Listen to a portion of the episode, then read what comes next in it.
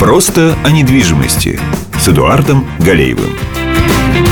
Итак, с вами радио «Комсомольская правда». В эфире, в эфире программа «Просто о недвижимости» с Эдуардом Галеевым. А тема нашей сегодняшней встречи – цены на недвижимость в 2019 году. А тема актуальная, тема волнующая наших э, сограждан. А напоминаю, телефон прямого эфира 2075 96 и 6 Номер Вайбера 8 342 2075 96 6. Если у вас есть вопросы, пожалуйста, звоните, пишите, задавайте нашему гостю. А наш гость сегодня э, председатель Пермского отделения Российского общества оценщиков Евгений Железнов. Евгений, здравствуйте. Добрый день, Эдуард. А, да, мы с вами уже встречались в прошлом году э, и начали уже разговор о э, ценах. Ну и, э, конечно, начало года хотелось бы поговорить о том, что было в 2018 году, ну и какие прогнозы у нас на 2019 год. Да, действительно, в прошлый раз мы с вами об этом не успели поговорить, поэтому давайте возобновим эту тему. А если анализировать э, отношение цены в конце 2018 года по отношению к 2018, то мы заметим, что цены подросли на новостройки примерно на 10%, за год, а на вторичку примерно на 4%. Подросли э, цены на вторичку за 2018 год? За, в течение 2018 года, да. Угу.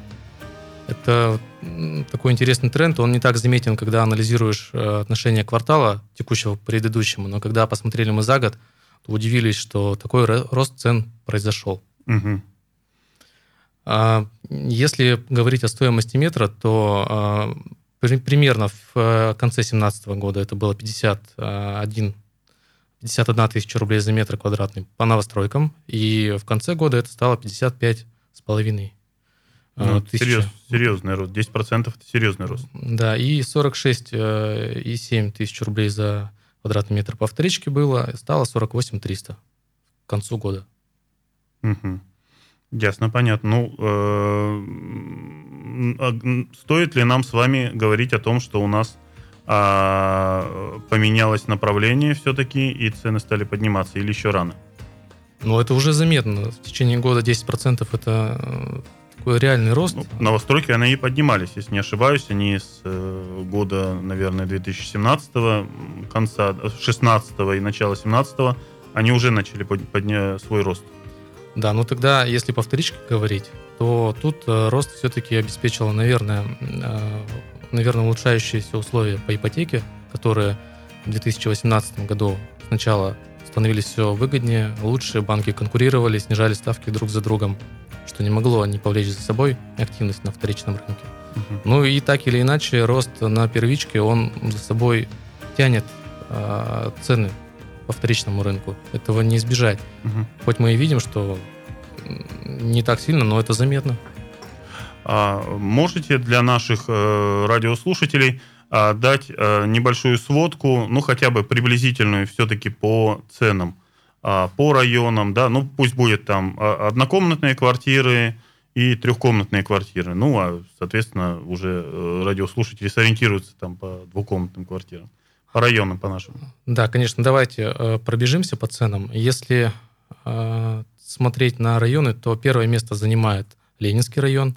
Это по однокомнатным квартирам с ценой, с ценой за метр 65 тысяч рублей. Второе место это у нас Дзержинский район, 57,6 тысяч рублей. На третьем месте с э, небольшим отставанием Свердловский район, 57 300. Далее у нас идет Мотовилиха, 57 тысяч рублей за метр квадратный. Индустриальный 56, э, ну и Кировский, так, у нас на предпоследнем 46 тысяч за метр. И Орджоникидзевский самый последний по цене 41 тысяча за метр квадратный. Разница вот между первым и последним местом почти 24 тысячи рублей. Да, ощутимая. Ощутимая, да. А, ну, по трехкомнатным соотношение по, примерно такое же именно по э, районам, я имею в виду, по местам. Ну, а по ценам тут э, заметно. Ну, просто надо понимать, да, не все... Э, Процентов 15 разница угу. между, за метр квадратный между трехкомнатными и однокомнатными. Чем, э, чем у нас квартира больше, тем, э, если мы говорим о квадратном метре, да, то квадратный метр дешевле получается. Да, оптом дешевле. Да, понятно. И э, опять же, можно э, чуть-чуть про- пробежаться по трехкомнатным квартирам? Хорошо, давайте. Вот эм, Ленинский район 61,5 тысячи рублей, а, Дзержинский район 51 с половиной. А, так, дальше у нас идет Свердловский район 48 800, Мот- так, Индустриальный 47 700, Мотовилиха 46 100. Так, Кировский 38 и 34 у нас Орджоникидзевский. Мгм. Ну, а, это, это у нас были цены за а, вторичное жилье, я правильно понимаю? Это цены у нас по вторичному жилью. И- Сред- сред- среднее. Да, и надо учитывать, что это по всем типам жилья. Мгм. Это как э, Брежневки, Хрущевки, так и малосемейки, и э, Ленпроект, и ст- сталинские дома. Тут То все вместе. Это у нас э, условная, условная цифра для того, чтобы хотя бы чуть-чуть ориентироваться в, в уровне цены. Правильно понимаю? Да, М, ну, грубо можно пользоваться. Можно пользоваться, но не для оценки своей квартиры. Ни в коем случае. Почему? Потому что тут э, очень многое зависит от типа жилья, от конкретного локального местоположения. Мы знаем, что районы огромные. Есть Свердловский район в центральной части его, есть э, Крохолевка, И есть новые лиды, и есть новые лиды. которые тоже Свердловский район. Да, соответственно, все понимают, что разница колоссальная. Также Дзержинский район есть э, парковый, есть э, с правой стороны Камы. Ну, э, почему, города. почему я об этом говорю, Евгений? Потому что ну, мы и в прошлый раз об этом говорили, да. Есть устойчивое э, мнение, что э, оценивать квартиры нужно по э, квадратному метру, если вы собираетесь продавать квартиру. Это не совсем, я правильно понимаю, что это не совсем правильно для продажи. Ну, почему бы и нет? Есть ведь э, даже в рамках одного типа жилья есть э, разная квадратура. Например, мы встречаем хрущевки те же самые, двухкомнатные 41 метр 42 и 44-45. Представьте, между ними э, 4 метра разницы. Если мы говорим, что стоимость метра 50 тысяч рублей, то это 200 тысяч в абсолютном значении. Мгм, мгм. Хотя, казалось бы, и там, и там двухкомнатная квартира. Я бы здесь все-таки добавил свое мнение, как э, уже практик, да. Одна и та же квартира одной и той же площади, а, а, одно, на одном и том же этаже две квартиры одной площади, но одна квартира в совершенно убитом состоянии, с тараканами, там, с мышами и всем подряд, да, и с видом на мусорку, а другая вся в золоте и с видом на э, реку-матушку Каму. Наверное, будут стоить для продажи по-разному. Нет, в предыдущем вопросе все-таки у нас критерий был площадь а, и одинаковые, остальные все одинаковые условия. Мгм. Тут вы привели уже крайний пример. Да, конечно. Конечно, тут нужно ведь учитывать много факторов. Да. Есть факторы этажа, локального положения, соста- а, состояния квартиры, отделки. А, Но я знаю, что риэлторы учитывают и вид из окна, и качество соседей, и качество подъезда. К сожалению, аналитики и оценщики это не учитывают, потому что оцифровать это зачастую просто невозможно.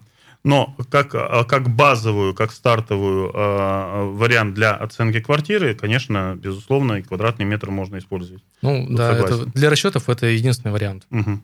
А можем мы с вами еще тогда вот до, а, момен- до а, перерыва на рекламу а, хотя бы, опять же, приблизительно по ценам на а, новое жилье, насколько оно отличается от э, вторичного жилья? Так, по новому жилью вам тоже по районам Да, ну хотя да, бы, услышать? да, хотя бы приблизительно порядок. Ну вот смотрите, а, так, а, Свердловский район 56, это мы по однокомнатным говорим. Дзержинский район а, почти 67, Ленинский район 62 тысячи рублей, Мотовилиха 53 тысячи рублей, Индустриальный 61 за квадрат, Кировский 45, а, Орджоникидзевский 45. Тут картина несколько иная на самом деле. Да, да, то есть получается у нас самый, самый дорогой э, здесь Дзержинский, Дзержинский, да, да, не Ленинский. Мгм, Интересно. И Кировский с э, Орджоникидзевским на одном уровне. Да. И э, заметьте, не сильно у нас отличаются цены э, на новые дома и на вторичку. Ну да, не да, критично. даже по графикам это видно, что не так сильно. Мгм, мгм. Ясно. Ну, э, я предлагаю продолжить после блока рекламы. Оставайтесь с нами. Напоминаю, телефон 2075 96,6. Звоните.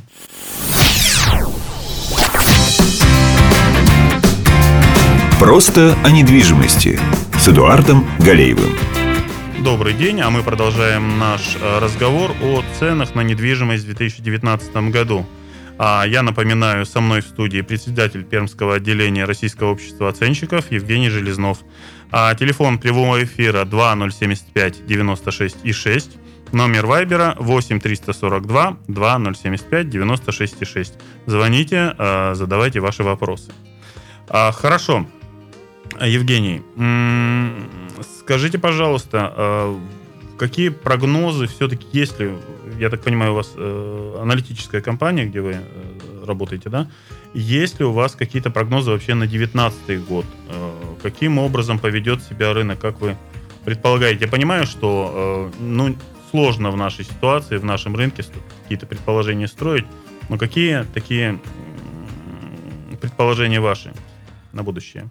Вот смотрите, если анализировать все то, что произошло в 2018 году, учитывая все изменения в законодательстве, в строительной сфере, которые довольно-таки кардинальные, то, по нашему мнению, стоимость э, за метр по новостройкам должна вырасти ну, 10, может быть, процентов примерно за год – но надо понимать, что эта цифра сверху ограничена еще и спросом, э, который подкрепляется экономической ситуацией в стране, политической ситуацией в стране. Она не самая лучшая, и пока предпосылок к улучшению мы не видим. Соответственно, говорить о том, что скачок будет больший, тоже нельзя. А, но меньший пока непонятно. Если за 2018 год 10% скачок произошел, и люди э, не перестали покупать, не продолжают оформлять а, договоры купли-продажи. Поэтому 10% мы считаем средняя стоимость.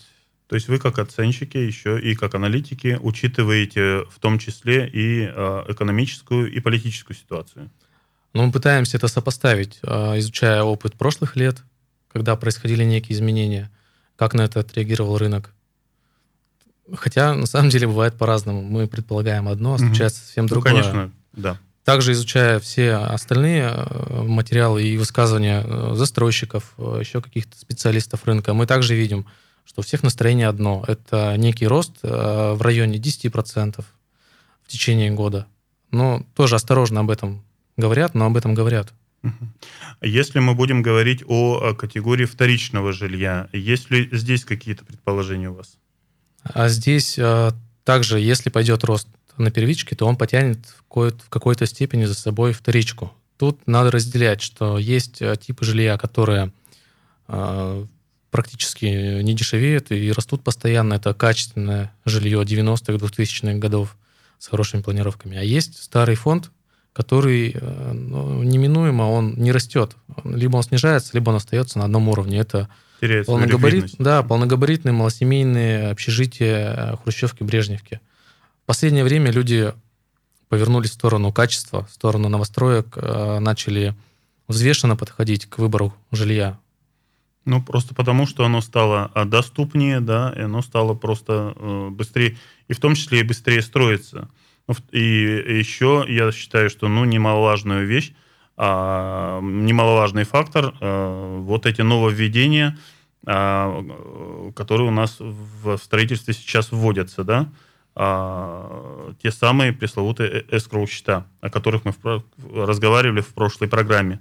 А, как вы считаете, ну вот, кстати, а, застройщики говорят однозначно, мы будем перекладывать а, расходы на потребителей, на покупателей. А вот а вы как считаете, есть ли у вас какие-то сведения? Ну или, может быть, ваши, ваши просто предположения по этой ситуации? Ну ведь это вполне логично. Когда люди, когда застройщики строили за счет бесплатных денег людей, которые вкладывались на стадии котлована и имели бесплатное финансирование на всех этапах строительства, то сейчас, получая а, вместо этих денег бесплатных банковские кредиты, под какой бы то ни было процент, а он все равно будет, то все ведь понимают, что это дополнительные затраты, это дополнительные изменения финансовой модели а, строительства. И кто в конечном итоге должен это оплачивать? Застройщики уверяют, что они работают на грани убыточности, Но... прибыльности, поэтому вот для того, чтобы им, когда а, их заставляют платить больше, когда затраты растут, то кто-то ведь должен за это платить. Они в печали это говорят, по-моему, всю, все, все свое существование. Понятно.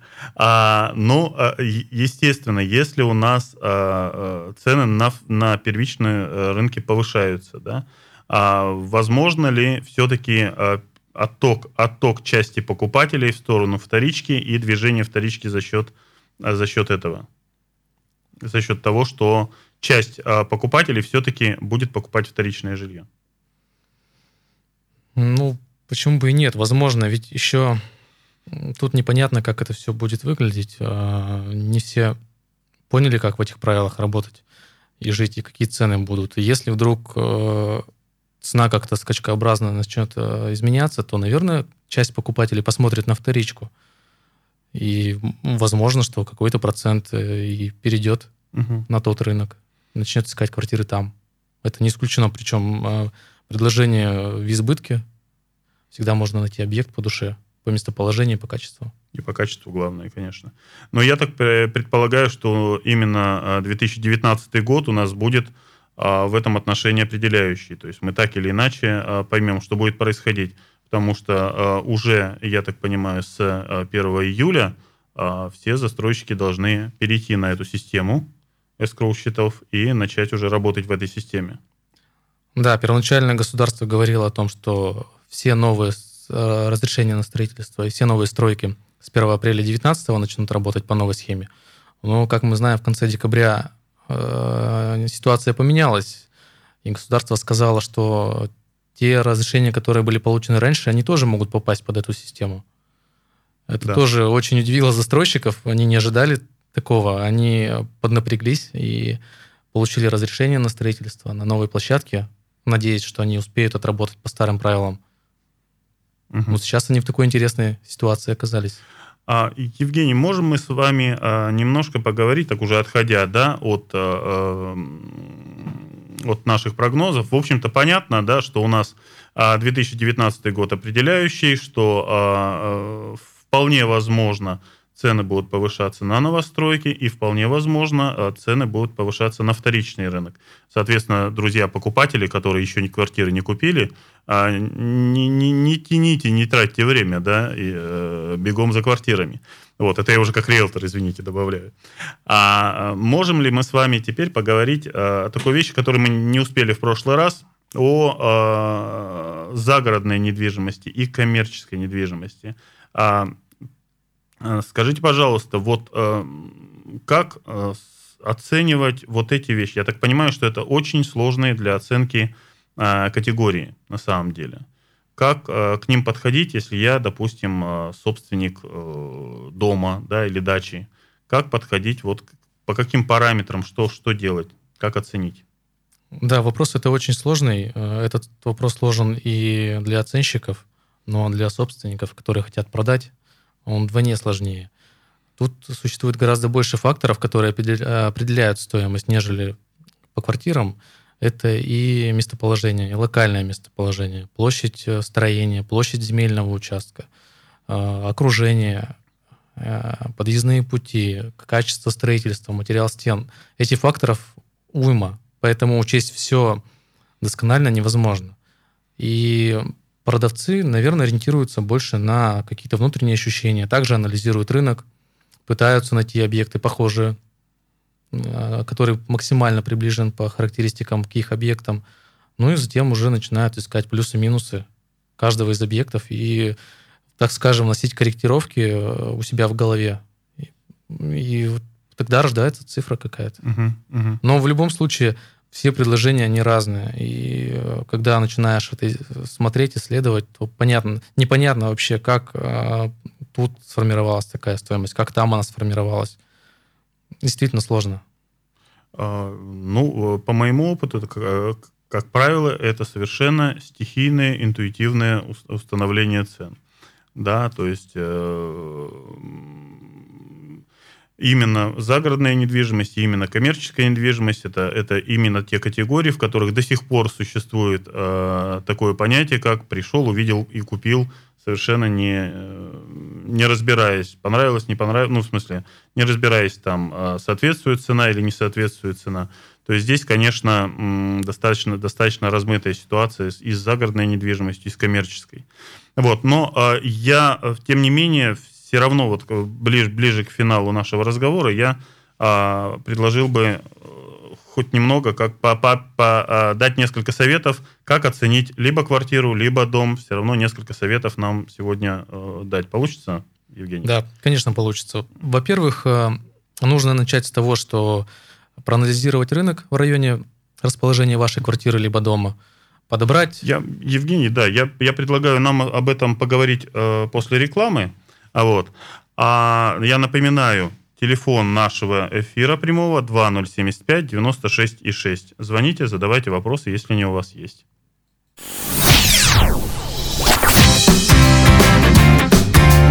Просто о недвижимости с Эдуардом Галеевым. Итак, дорогие друзья, мы с вами продолжаем. А тема нашей встречи – цены на недвижимость в 2019 году. Со мной в студии председатель Пермского отделения Российского общества оценщиков Евгений Железнов – Телефон прямого эфира 2075 966. А, звоните. А у меня вопрос а, по Вайберу. А скажите, пожалуйста, законно ли требование банков обращаться исключительно к выбранному ими оценщику? Но ну, я так понимаю, что э, хотелось бы куда-то обратиться к другому оценщику, а банк требует конкретного. Да, действительно. Такая ситуация присутствует. Во многих банках есть список рекомендуемых банком оценщиков – так называемых, аккредитованных. Так называемых аккредитованных, но этот термин многие банки не произносят вслух, потому что это незаконно на самом-то деле. Ведь было даже решение Федеральной антимонопольной службы, которая оштрафовала Сбербанк за такие дела. Да вы что? Поэтому они называют э, рекомендуемых, э, рекомендуемыми оценщиками, не аккредитованными. Но тут надо понимать, что банк, когда работает вот с такими специалистами, с оценщиками, он хочет э, видеть у себя в партнерах компании, которые давно работают на рынке, стабильно работают, у которых есть профессиональные аттестованные специалисты с, с застрахованной деятельностью, с которым он может доверять. Это, это логично, вполне нормальное требование. И понятно, что такие списки существуют в каждом банке. Ну, а у него есть определенные риски, если а, оценка будет некачественная, проведенная некачественным а, компанией, то, соответственно, увеличиваются риски у банка. Конечно, все правильно. Никто вам не запрещает э, взять э, и заказать отчет у другого оценщика. Скорее всего, банк его примет. Просто есть э, некоторые препоны к этому. Он начнет проверять долго отчет, согласовывать со своей службой, проверять оценщика, э, вообще может ли он заниматься деятельностью по всем реестрам. У вас это затянется, и вам гораздо проще обратиться к рекомендованному оценщику и сэкономить время, Понятно. нервы. Может быть, здесь э, вопрос в том, что э, наш заемщик э, нашел подходящего себе оценщика в плане того, что э, каким-то образом поиграл с ценой. То есть несет либо завышенную, либо заниженную цену просто-напросто в банке, не знаю, для своих целей каких-то. Ну вот, вот от таких случаев банки страхуют себя списком. Угу. В том списке, который он дает, он уверен, а он их проверил, он с ними давно работает. И он уверен, что вот эти оценщики э, не будут заниматься такими вещами. Угу. Понятно. А вообще таки в практике э, бывали случаи, когда э, вас просили там завысить цену? Ну, конечно, бывают ведь ситуации, когда у человека нет денег на первоначальный взнос, и он хочет перекрыть стоимость жилья полностью банковским кредитом. Угу. Он предлагает, приходит к оценщику, предлагает завысить немножко стоимость квартиры, чтобы показать всю вот эту большую сумму в сделке, и банк полностью его прокредитовал на эту сумму. Ну, ну, большинство оценщиков должно отказывать и отказывает в таких просьбах. Но это по большому счету это все равно это это обман банка, да, и ну. Это обман банка, конечно. Гранич, граничит с мошенничеством. Это нарушение да. требований, и потом можно получить очень много проблем. Угу. Ясно. А э, если мы уже коснулись темы банков, а, я думаю, вы знаете, что, скажем, Сбербанк э, вообще э, ушел от оценок, э, заказываемых именно в оценочных компаниях. То есть они самостоятельно проводят каким-то образом оценку, используя там свои системы искусственного интеллекта и так далее. Как вы относитесь к этой, к этой новости и не ощущаете ли вы угрозу своей деятельности? Ну, вы, наверное, про систему Домклик от Сбербанка, да, которая да. сейчас функционирует. А, но на самом-то деле все объекты, которые туда попадают, они так или иначе к оценщикам уходят. Э, они просто подцепили оценщиков в свою систему и э, распределяют между ними заказы. Уже нет контакта между заказчиком, покупателем, заемщиком и оценщиком. Тут происходит принцип одного окна. Заемщик mm-hmm. обратился в банк, банк с него взял денежки за ведение всей этой процедуры и сам уже заказал оценку, проверил документы, заказал все выписки. Ну, в, я э, хочу сказать, что в ближайшей э, перспективе у них именно отказ от услуг оценщиков и использование уже своей собственной базы э, продаваемых квартир, да, и уже анализ ее с использованием вот разного рода программных инструментов. Ну, да, к этому все и идет. Э, и если самые крупнейшие банки к этому идут, то, наверное, все остальные тоже рано или поздно к этому придут. Но оценщикам что надо посоветовать? Искать новые ниши, развиваться, учиться. Понятно, что этот сегмент рано или поздно для них будет закрыт, и банк самостоятельно будет заниматься оценкой. Но тут пока еще не решен вопрос а, с ответственностью. Ведь когда отчет выдает оценщик и подписывает его, то он а, становится, так Берет скажем, ответственным да, за то, что он написал, за то, что он осмотрел, указал. И в случае чего банк может предъявить, например, ему какие-то требования в случае а, недобросовестных каких-то действий заемщика. А если это все будет делать искусственный интеллект, то к кому придет банк? к самому себе, самому либо он себе. сам на себя берет Видимо, эти риски? к самому себе, да. Хорошо. А, ну, я надеюсь, что мы ответили на вопрос. Э, я предлагаю продолжить именно э, каким образом э, нам, какие действия, конкретные действия нужно сделать собственнику, который хочет, скажем, оценить свою квартиру. То есть перед тем, как выставить ее в продажу, или вот для того, чтобы ее успешно продать, и не продешевить, и не, и не стоять годами с этой ценой – что ему посоветуем? Для начала нужно определиться с типом своего жилья. Это с э, типом дома. Угу. Хрущевка, индивидуальный проект, э, улучшенная планировка и так далее. Затем в районе расположения своей квартиры подыскать на источниках открытых на Авито, еще на каких-то сайтах, подыскать предложения о продаже аналогичных квартир по количеству комнат, по материалу, по типу жилья. А, Дальше, по этажу? По, ну, по этажу, понятно. да, это понятно. Сначала найти какой-то массив, сформировать, а потом уже смотреть.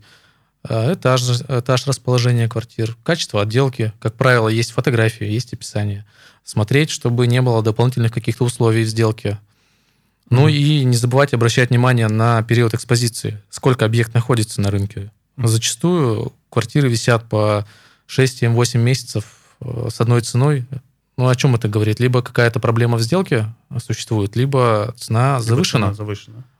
Да, и если вы выставляете по такой же цене, вы рискуете также зависнуть на рынке на протяжении такого же времени. Угу. Ну, а второй вариант – обратиться к риэлтору и получить консультацию развернутую о стоимости. Ну, э, я вам скажу, что риэлтор, в общем-то, те же, тем же самым и будет заниматься. Единственное, что он может быть более сведущ, да, а, в том, какие квартиры за сколько продавались именно в этом районе. То есть у него ну, просто более, больше информации, он больше информации перерабатывает, ровно как и вы, как оценщик, тоже работаете с массивами данных, и больше информации через вас проходит. Но а, именно работа и собственника, и риэлтора, да, она действительно первоначальная такая. То есть э, сначала определиться с аналогом в этом, в этом районе, именно в этом районе, учитываем, что Свердловский район у нас – опять же, от Пушкина и до Новых Ледов, значит, мы смотрим какой-то локальный, локальный микрорайон, смотрим, какой у вас тип, какой у вас тип дома, хрущевка, брежневка, пятиэтажка или улучшенная планировка. Смотрим обязательно, чтобы по площади у вас не различались да, квартиры, потому что трехкомнатные квартиры в той же Брежневке могут быть и 48 метров, и 64 метра, да, и здесь нужно, нужно это учитывать. А, и да, Евгений очень важную вещь сказал. Помимо того, что э, квартира э, полностью может быть аналогичная вашей, но у нее могут быть какие-то ухудшающие моменты. Несовершеннолетние собственники, вам надо будет обращаться в опеку, да, то есть у вас усложненная сделка. Либо у вас сложный разъезд, и вам э, действительно там есть определенные сложности. У вас может быть квартира в залоге у банка. Такое бывает, и, естественно, а, чтобы сделать ее более приятной покупателю, нам приходится э, снижать цену, да, делать ее более приятной. Вот, еще я бы, я бы добавил к, к этому, что мало посмотреть, их еще надо все обзвонить. Обзвонить и поговорить с, все-таки с собственниками. Да, как правило, это тоже происходит, когда э, идет процесс оценки. Когда какие-то моменты непонятны, всегда оценщик, специалист звонит, уточняет. Бывает, что площадь неверно указана, включает площадь лоджий и так далее. Это тоже надо учитывать. Ну и вы еще не сказали, что риэлтор, ну вы об этом сказали, но не, не конкретно, что риэлтор все-таки имеет э, представление о ценах сделки. Если мы видим цены предложений, то мы не знаем реальную цену сделки, реальную цену сделки, насколько сторговался объект, и риэлтор тут в данном случае может посове... Э, точнее сказать, какая сумма будет у человека на руках после, после продажи. Да, то есть, конечно, если риэлтор работает по этому району, он уже несколько квартир продавал в этом районе или, в принципе, в курсе по всем э, сделкам этого района, он знает, за какие деньги уходит квартира. А именно это и есть э, цена квартиры. То есть не то, что в рекламе стоит, а то, что по цены, по которым реально проходят сделки.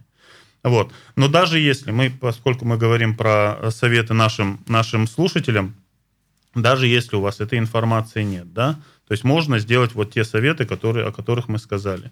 А почему еще надо прозвонить? Потому что вполне возможно, что этого объекта уже нет в продаже. Вы, он есть в рекламе, а его нет. Да, такое, такое бывает. Вот. А еще я, извините, да, я еще бы добавил очень важный момент мало, мало оценить квартиру для того, чтобы выставить ее в рекламу. Потому что э, вы оценили квартиру, сравнили ее с аналогами, выставили рекламу. И это, я считаю, первый шаг вообще для э, успешной продажи квартир, если мы про продажи говорим. А следующий шаг – это уже анализ э, вашей ситуации, как ваша квартира, как эта цена – уже э, воспринимается рынком. То есть мы фактически тестируем этой ценой рынок и смотрим, э, есть ли у нас интерес, есть ли у нас звонки по вашей квартире. Если звонки по вашей квартире есть, но люди не идут квартиру смотреть, да, то вполне возможно все-таки э, нет у нас того уровня покупателей, которые бы э, захотели вашу квартиру купить. Просто она им кажется дорогой. А вот. А, э, ну или даже если там оказалось, что прибежала толпа покупателей, и все хотят вашу квартиру, никто не мешает вам цену поднять, потому что вы четко будете понимать, что вы с ценой промахнулись вниз, и, и конечно, ее надо будет поднимать, чтобы продать ее все-таки подороже. А, Евгений, знаете, у меня такой вопрос возник. А, вы как, а, как оценочная компания, да, а, в том числе, вы оцениваете только, а, только предложение, то есть только объекты, а не анализируете ли вы спрос, то есть возможности покупателей, и нет ли таких возможностей, потому что вот мне, да, и в, в этом рынке очень важно знать, э, какие покупатели с какими возможностями есть. Ну, успеем буквально, вот, может, пару, пару слов. Да, конечно, успеем. А в законе об оценочной деятельности и в стандартах оценки предусмотрено как раз, что можно пользоваться как ценой сделки, как ценой предложения, так и ценой спроса. Но поскольку э, этой информации практически нет, либо она очень э, мала, то мы пользуемся всегда предложением, Все которого понятно. в избытке. Хорошо. Спасибо, Евгений, спасибо за э, разговор. Всего хорошего. До свидания. Просто о недвижимости с Эдуардом Галеевым.